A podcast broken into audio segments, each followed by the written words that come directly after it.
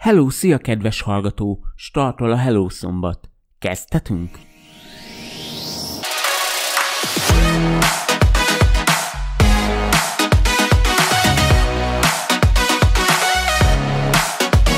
Tech, média, önfejlesztés és közélet. És minden, ami csak érdekelhet. Mert ez itt a Helló Szombat!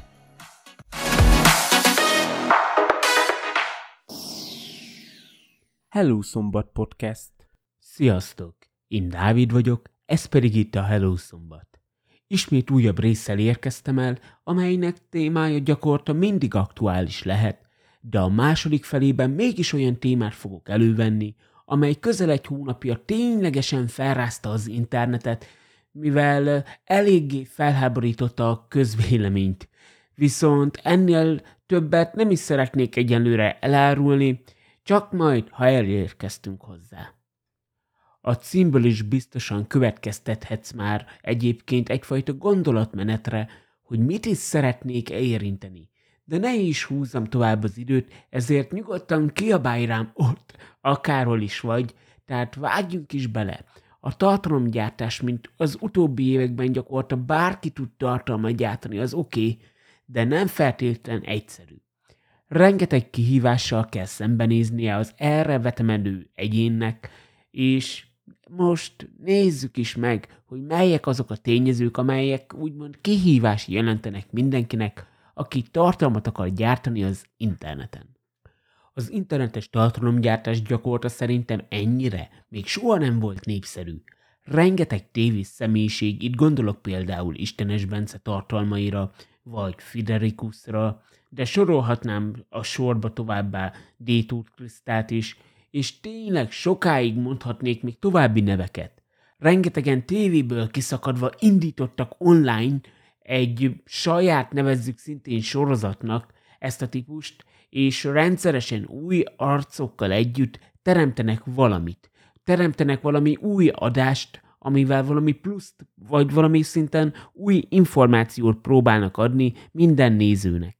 De ezzel szemben elmondható az, hogy lehetnek mögöttük akár több 10 éves tévés tapasztalat is, ami egyrészt előny, mert minőségben garantáltan tudják hozni a tévéből megszokott szintet, de azért tudjuk online magabiztosan mozgó személyek, hogy azért online mégis van egy olyan közeg, ahol nem a tévés stílust várjuk el. Persze ez most nem szemrehányás egyiknek sem, sőt, mert tényleg minőség és a megfelelő közönség mivel megvan, ez kiváló adottság, és egyrészt el kell őket ismerni, hogy megfelelő tehetséggel meg vannak áldva, és azért tettek is le mindannyian az asztalra, mármint akiket korábban említettem. Viszont emellett ellene szól az online sokszor a gyorsaság is mérvadó, hogy minél gyorsabban jussunk el hiteles információhoz, és ez olykor nincs időnk 2 órát arra szánni, hogy jaj, most nézzük meg ezt vagy azt. Persze biztosan vannak kivételek is, de összességében tévésként online tartalmat teremteni baromi nehéz szerintem. Miért is gondolom ezt? Online tartalomgyártásnál mindig az ügyfeleknek is úgy szoktuk javasolni, hogy 1-1,5 év legalább az az idő, amíg már azt érzed legalábbis, hogy maguktól is jönnek látogatók a Google-ből, YouTube-ról, és nem csak akkor, ha te megosztod a követőiddel a tartalmat. Tehát ez csak szintén az én gondolatmenetem legalábbis, közben lehet tök türelmesek a tévés emberek, de aki több 100 ezeren követnek, lehetséges, hogy nem fog várni 1-2 évet is akár arra, hogy mire ismét elérhet egy kisebb csatorna nézőszámát, itt értem, hogy pár 100 ezeren követik is, a videói is 50-100 ezer ember közötti nézőszámot hoznak. Tehát nem feltétlen biztos, hogy ő azt ki fogja várni, mivel letett már valamit az asztalra, meg lehet azt szerintem legalábbis, hogy ő azonnal az eredményt akarja elérni. Azért, mert lehet, hogy valamelyik tévécsatorna nem alkalmazza. Persze, oké, mindegyik dolgozik biztosan valahol, de amúgy ezt tényleg nem tudom elégszer hangsúlyozni, hogy még nem telik el az 1-2 év, addig szinte csak a család, a barátok hallgatnak, néznek, és szinte senki más. Ahogy épül a csatorna, egyre több témát feldolgoztál, és egyre több olyan hiteles infót, vagy érdekes infót adtál át a hallgatóidnak, nézőidnek, ami tényleg hasznos, akkor utána már lehet arra számítani, hogy idővel, ha rakod bele folyton az energiát, akkor fogsz fejlődni. Tehát ez nem feltétlen a tévéseknek üzenet, ha épp olyan hallgatna engem ebben a pillanatban legalábbis, aki úgymond tévéből szakad ki, hanem inkább minden embernek szól. Akár neked is, legyél bármennyi idős, ha gondoltál már arra, hogy tartalmat szeretnél gyártani, akkor ezen gondolkodj el. Viszont igaz, hogy már percek óta hallgatsz, de ez még mindig csak az alapgondolatmenetről beszéltünk. Még mindig csak egy alapgondolatmenetről szólt, hogy tartalmat gyártani csak így lehet. Ha már a tartalom elkészült, és legyen szó videóról, vagy akár podcastről, de akár átkanyarodhatunk a bloghoz is. A formula mindegy ebből a tekintetből. Önmagában bárhogyan is gyártasz tartalmat, a kulcsszavakra figyelni kell, és ezt tényleg jól rögzíts be.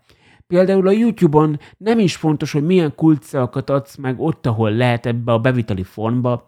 Sokkal többet jelent, ha SEO alapú szövegírással írod meg a videóidat, mármint a videóid szövegezését. Én ezt vettem észre konkrétan a leírásba, ha kulcsszavakat belepakolsz, és itt ne arra gondolj, hogy felírod, hogy kulcsszavak 2 pont is felsorolod, mert azzal nem érsz el semmit. Oké, lehet segítenem, bár ezt én nem teszteltem, de ha leírásba ugye szöveget tudsz írni, és ha ott ténylegesen úgy írod meg, hogy a kulcsszavaidat tartalmazza, na, azzal már tudod robbantani az algoritmust.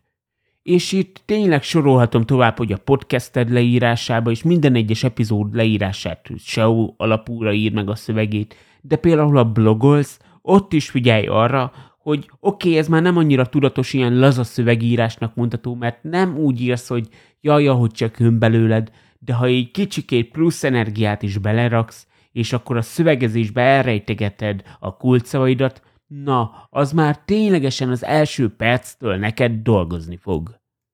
Most kérlek, szakadj ki kicsit az elhangzottakból, és gondolj csak bele, hogy van akármennyi időt felölelő tartalmad, és lehet baromi hasznos, és adsz valami újat is, de ha nem találnak rá az emberek, akkor mit érsz el vele? És ha például a SEO kulcsszavaidat belefogalmazod a szövegedbe, és azokat ügyesen használod, akár a címben is van egy kulcsszó, már csak ezzel is egy lépéssel is, lehet eleinte csak néhány, de akkor is tuti lesznek plusz hallgatóid, nézőid, olvasóid, akiket ezzel a taktikával értél el. És oké, tudom, folyton az 1-2 évre kanyarodok vissza, de baromi nehéz kitartani, és ezt tényleg hidd el, hiába mondod most azt, hogy jaj, már pedig te biztosan ki fogsz tartani, hidd el. Fogsz arra gondolni, hogy nincs eredmény? Én feladom. Mindannyian gondoltunk erre. Én korábban írtam blogot, SEO miatt is volt rajta mindig kevés látogató, de amire beírett volna az eredmény, addigra én is lelombozódtam korábban, tehát tudom, miről beszélek. És még itt mindig csak az ingyenességről hoztuk, ha tegyük fel, mint ahogy én is beindítottam, hogy egy egyedi domain név volt végül is a blog alapja, meg amögött volt egy tárhely, akkor nem is ingyen volt az már pedig, hanem fizettél érte évente vagy havonta.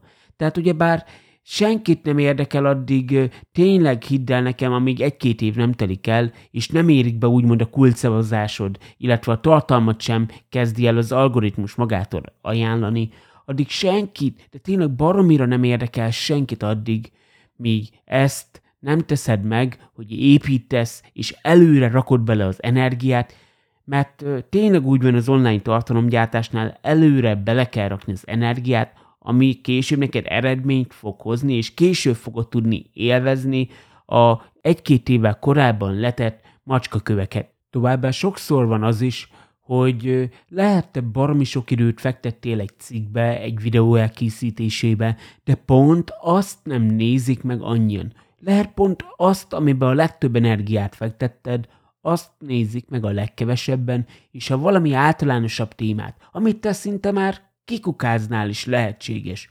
Pont azzal robbantott fel az érdeklődést magad iránt.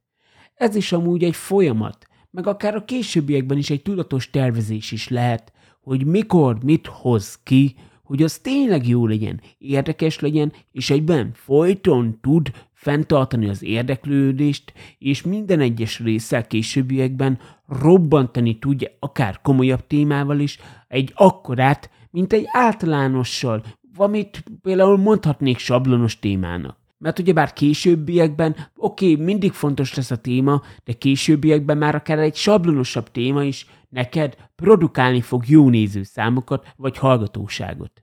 Eleinte az a tanácsom szerintem, ne a nézettségre, hallgatottságra, vagy akár az olvasottságra koncentrálj. Azt csináld, ami téged feldob, ami neked önbizalmat és örömet ad. Ha téged érdekel egy téma, úgy is lesz más is, akit érdekel. Például ki gondolta volna, hogy milliók fogják nézni azt, hogy valaki kindertojásokat bontogat, és itt nem a bújtatott reklámként szántam ezt. Vagy különböző országokat járva csúszkál le a csúszdákon. Mert igen, vannak olyanok, akik ezzel szereznek sok nézőt. Akármennyire is nehezen hiszed el, tényleg így van. Milliók nézik, és ha nem is milliókat, de százezreket biztosan keresnek ezekkel a tartalmakkal. Na, és akkor itt térnék át arra az esetre, amit említettem fentebb, hogy át fogok kanyarodni. Tehát az eset Friderikusz robbantotta ki. Feltételezhetően elég sok pénzzel rendelkezhet, de most nem akarok legalábbis, de később se a pénztárcájában mászkálni, mert ugyebár egy minőségi stúdiót épített fel, emellett saját stáb dolgozik azon, hogy a műsor az menjen és sikeres legyen online, ezért gratulálok neki, és az elért eredményeit a szakmáját tekintve is semmiképpen nem leszólni, inkább csodálni szükséges, mert bőven letett már ő az asztalra bizonyos szinteket, bizonyos dolgokat. Viszont a YouTube csatornájára mégis felkerült olyan videó, amely, ahogy említettem, ténylegesen nagy felháborodást keltett, és sokan kezdték el támadni az elhangzott szavak miatt. Viszont, hogy mivel is érte ezt el, most nem beszélek tovább mellé, ténylegesen elmondom, ha még nem hallottad volna az elmúlt egy hónap alatt se, ha pedig igen, akkor legalább felelevenítem neked ezt az infót, és utána tovább is léphetünk ezen végleg, de ha te már tényleg unod és a könnyöködön jön ki, nyugodtan kikapcsolatod ezt a podcastet, mert most már erről fogunk csak beszélni. Ha elmentél volna, de ha maradtál volna, akkor köszöntelek, és akkor témára is térek. Most ez a felháborodás keltő mondatokat Friderikusz videójából természetesen bejátszom, viszont mivel használom a tartalmát, pontosan a hangját, mindenképp szeretném, ha a podcast leírásában lévő linkre kattintva áttérnél majd az ő oldalára is, mármint a csatornájára, elvégre az ő tartalma főként, és ezért semmiképpen sem akarok személyével játszadozni, mert a munkássága ténylegesen csak ismételni tudom magam, tisztelendő. De ami a kifli hasonlatot illeti, az már más lapra tartozik. Ha bárkit megbántottunk ezzel, ezúton elnézést kérek, tényleg helytelen volt a fogalmazás. Az viszont ténykérdés, amit a Blikk közölt, nem állítólag, hanem mert ezek a tények, én nem a podcastomból akarok, és nem is abból fogok megélni, nem a saját fizetésemért hajtok, mert saját fizetésem itt nincs is, de a munkatársaim szerint díjazását, amelyet saját zsebből fizetek, szívesen megemelném, és azt sem tartom őszintén szólva mohóságnak, hogy szeretném, ha egy üzleti vállalkozás esetén legalább a befektetéseink megtérülnének. Természetesen az sincs egészen rendben, hogy ingyen dolgozom, de hogy én fizessek azért, hogy dolgozhassak, könnyen belátható bárki számára, ez mégiscsak a világ csúfsága. De, és ezt az egész stáb nevében mondhatom, mi ezt a podcastot szeretjük csinálni, és természetesen továbbra sem fogjuk kötelezően fizetőssé tenni adásainkat. Akinek van rá anyagi lehetősége, fizet érte, akinek nincs, ingyen nézheti továbbra is hétről hétre beszélgetéseinket. Viszont, hogy mire is irányult ez a kiflizés, amit így Friderikusz emlegetette a hanganyagba, azt hamarosan el fogom neked mondani, mert akkor beolvasom neked azt a szövegrészetet, amit a sajtós küldött el, amiből elindult az egész húzavona. Viszont személyes véleményem alapján ezt én még mindig nem tartom felháborítónak. Már nem a kiflizésre gondolok, hogy amit majd hallani fogsz hamarosan, hanem amit így elmondott, hogy szeretné, ha ugye a csapatának, a stávnak a bérét lehetőleg visszatermelni, meg illetve egy vállalkozásról van szó, ami ugyebár pénzt fektetett bele, és egyik vállalkozás sem örülne annak, hogyha több milliót belefektet egy dologba, ha az veszteséget termel. Persze az oké, hogy az online tartalomgyártás nem arról híres, hogy milliókat fog neked hozni a konyhára, de azért ez szerintem nem olyan dolog, ami miatt támadni kéne a személyét Friderikusznak. Emellett oké, ebből kifolyólag szintén én elfogadónak tartom, hogy arra buzdítja a nézőit, hogy ha megtehetik, és itt a ha kifejezésen szón van a hangsúly, akkor támogassák, mert ugyanis ténylegesen egy pár száz forinttól is, ha több néző ad pár száz forintot, az már pedig soknak jön össze, tehát segíthet a művész úrnak, segíthet a médiának, bárkinek így, tényleg, hogy mondhatnám a szavakat, segíthet a stábnak, hogy úgymond pénz is menjen vissza, ne csak fusson ki a konyháról. És fegyvert nem tartott se Friderikusz, sem pedig a sajtós az emberek a nézők fejéhez, hogy no már pedig te fizetsz, és nem álltott a fegyverrel, míg el nem utaltad az összeget. Erről szó sem volt. Rendesen, tisztelettudóan elmondta, hogy támogatást, ha lehet, adjunk neki nézők, mert elvégre ő ebből tudja fenntartani ténylegesen a csatornát, és ebből készíti a tartalmakat. És ha ebbe belegondolunk, teljesen jogos. Viszont ahogy említettem, ezt a bocsánatkérő videót később tette fel az oldalára, ezt megelőzte egy nyilatkozat, amit a sajtósa küldött, de a videót, ha megtekinted, majd a linkje ott lesz ténylegesen a podcast leírásában, akkor hallani fogsz más infókat is, mert ugyebár ez az egész húzavona már messzebbről kezdődött, ez csak a végkifejlete volt, talán fogalmazhatok így. De ténylegesen nem húzom tovább, érkezik akkor a sajtós nyilatkozat, ami elindította ezt. Tehát lényegre térve elmondható, hogy megjelent több cikk, hogy áprilisban indul podcast csatorna, 25 milliós veszteségnél tart. A sajtós erre vonatkozóan az alábbi nyilatkozatot tette. Mindössze a nézők 0,7%-a járt el a jó erkölcs szabályai szerint, azaz, ha igénybe vesz egy tartalomszolgáltatást, azért fizet is.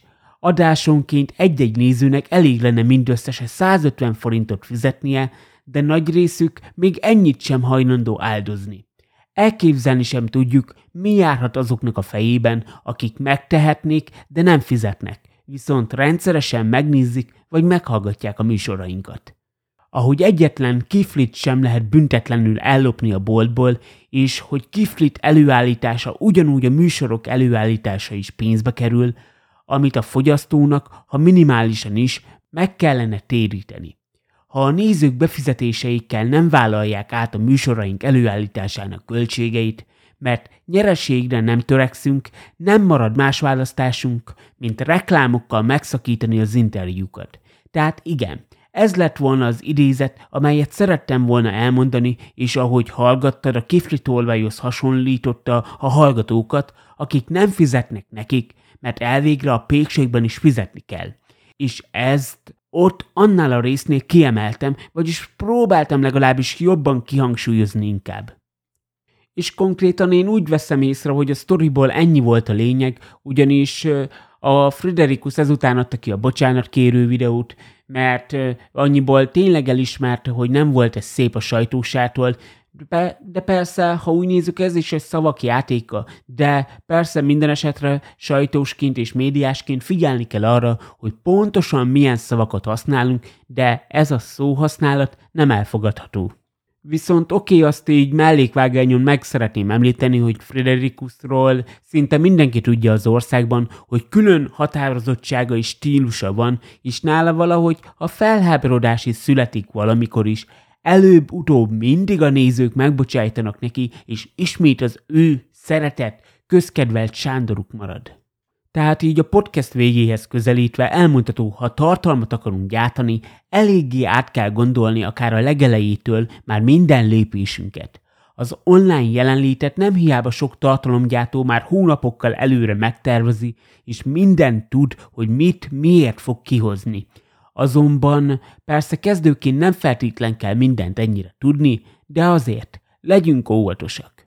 Viszont én nem tartanálak fel tovább, ha engem választottál, nagyon szépen köszönöm. Hamarosan azért már itt a karácsony, elvégre kb. 2 hét van, és már ott is ülünk az ünnepi asztalnál. Talán ha így jól számolom legalábbis, akkor igen. Bocsássátok meg egyébként, ha kicsit most ilyen összeszedetlennek tűntem volna, vagy kicsikét kapkodós lettem volna, csak eléggé fárasztó héten vagyok túl, mivel a karácsony előtti időszak korábban a Black Friday, amit nálunk rengeteg hirdetés készítését idézett, megterhelt, sok energiát kivett, na de a nyafogást továbbra sem szeretem, csak pozitívan. Tehát ezzel köszi, ha itt maradtál, és végighallgattad volna így a Sándoros részt is, illetve a kezdő tartalomgyártóknak szánt részt. Ha eddig itt voltál, akkor tényleg köszi. Jövő héten ismét találkozhatunk, ha úgy gondolod, egy időt szánsz megint rám. Addig is kellemes pihenést és kitartást. Én Dávid voltam, ez pedig itt a Helló Szombat. Sziasztok!